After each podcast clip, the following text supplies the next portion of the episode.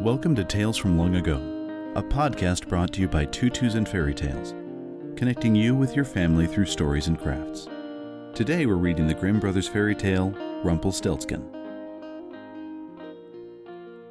Once there was a miller who was poor, but who had a beautiful daughter.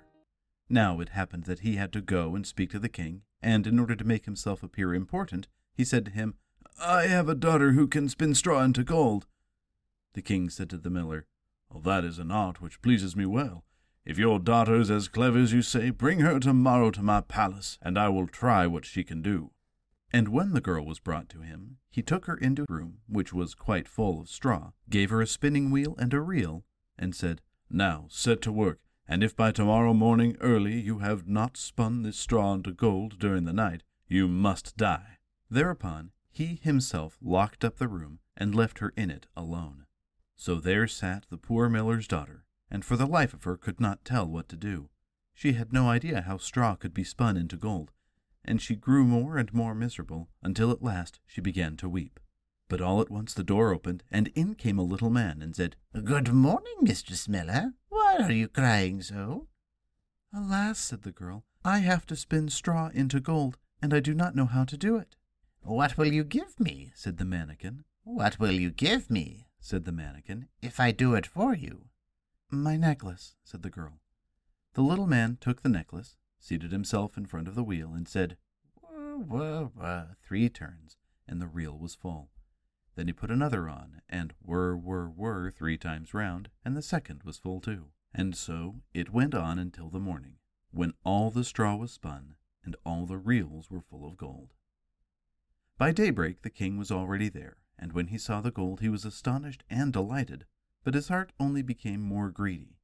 He had the miller's daughter taken into another room full of straw, which was much larger, and commanded her to spin that also in one night if she valued her life.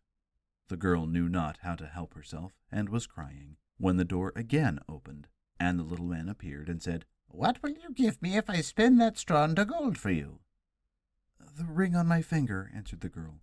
The little man took the ring, again began to turn the wheel, and by morning had spun all the straw into glittering gold. The king rejoiced beyond measure at the sight, and he had the miller's daughter taken into a still larger room full of straw, and said, "You must spin this too in the course of this night, but if you succeed you shall be my wife." And he thought, "Even if she be a miller's daughter, I could not find a richer wife in the whole world." When the girl was alone, the mannikin came again for the third time, and said, "What will you give me if I spin the straw for you this time also?" "I have nothing left that I could give," answered the girl. "Then promise me, if you should become queen, your first child." "Who knows whether that will ever happen," thought the miller's daughter, and, not knowing how else to help herself in this strait, she promised the mannikin what he wanted, and for that he once more span the straw into gold. And when the king came in the morning, and found all he had wished, he took her in marriage, and the pretty miller's daughter became a queen.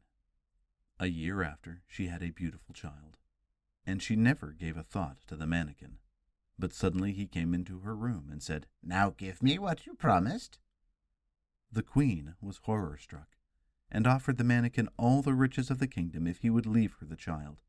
But the mannikin said, "No, something that is living is dearer to me than all the treasures of the world."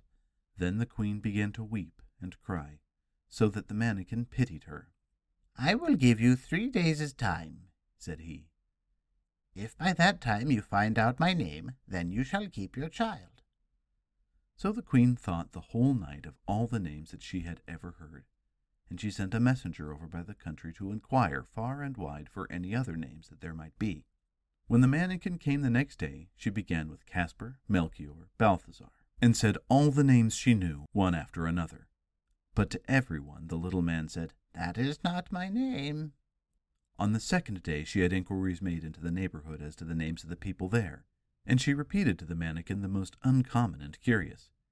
"Perhaps your name is Short Ribs, or Sheepshanks, or Lace Leg."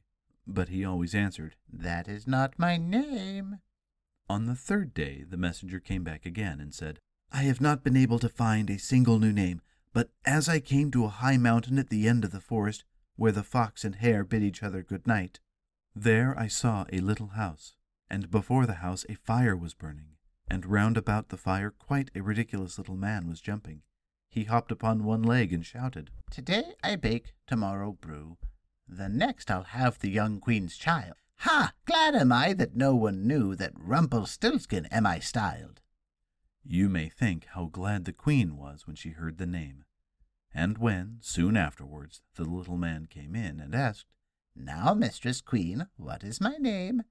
At first she said, "Is your name Conrad?" "No." "Is your name Harry?" "No."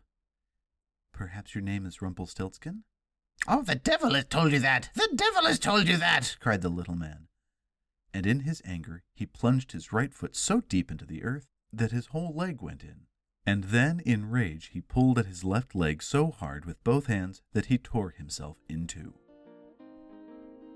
That concludes the story of Rumpelstiltskin, and we hope you enjoyed it. We believe there is nothing more important than family, and we know that shared experiences are one of the best ways for families to connect. So we invite you to listen to the story together and make characters from the story as well. Happy times will come in spending time with your children, watching them play, and they will love sharing time with you and enjoy what you're doing just for them. On the Tutus and Fairy Tales website, we're sharing free patterns to help you make your own characters and toys.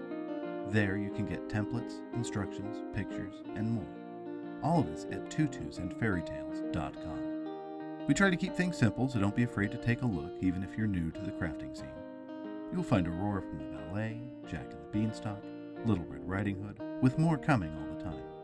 And if you'd like to support us, we have an Etsy shop, which we link to on the website, but there will be other ways to support us soon.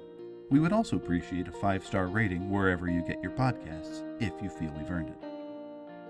This is the Tales from Long Ago podcast, brought to you by Tutus and Fairy Tales.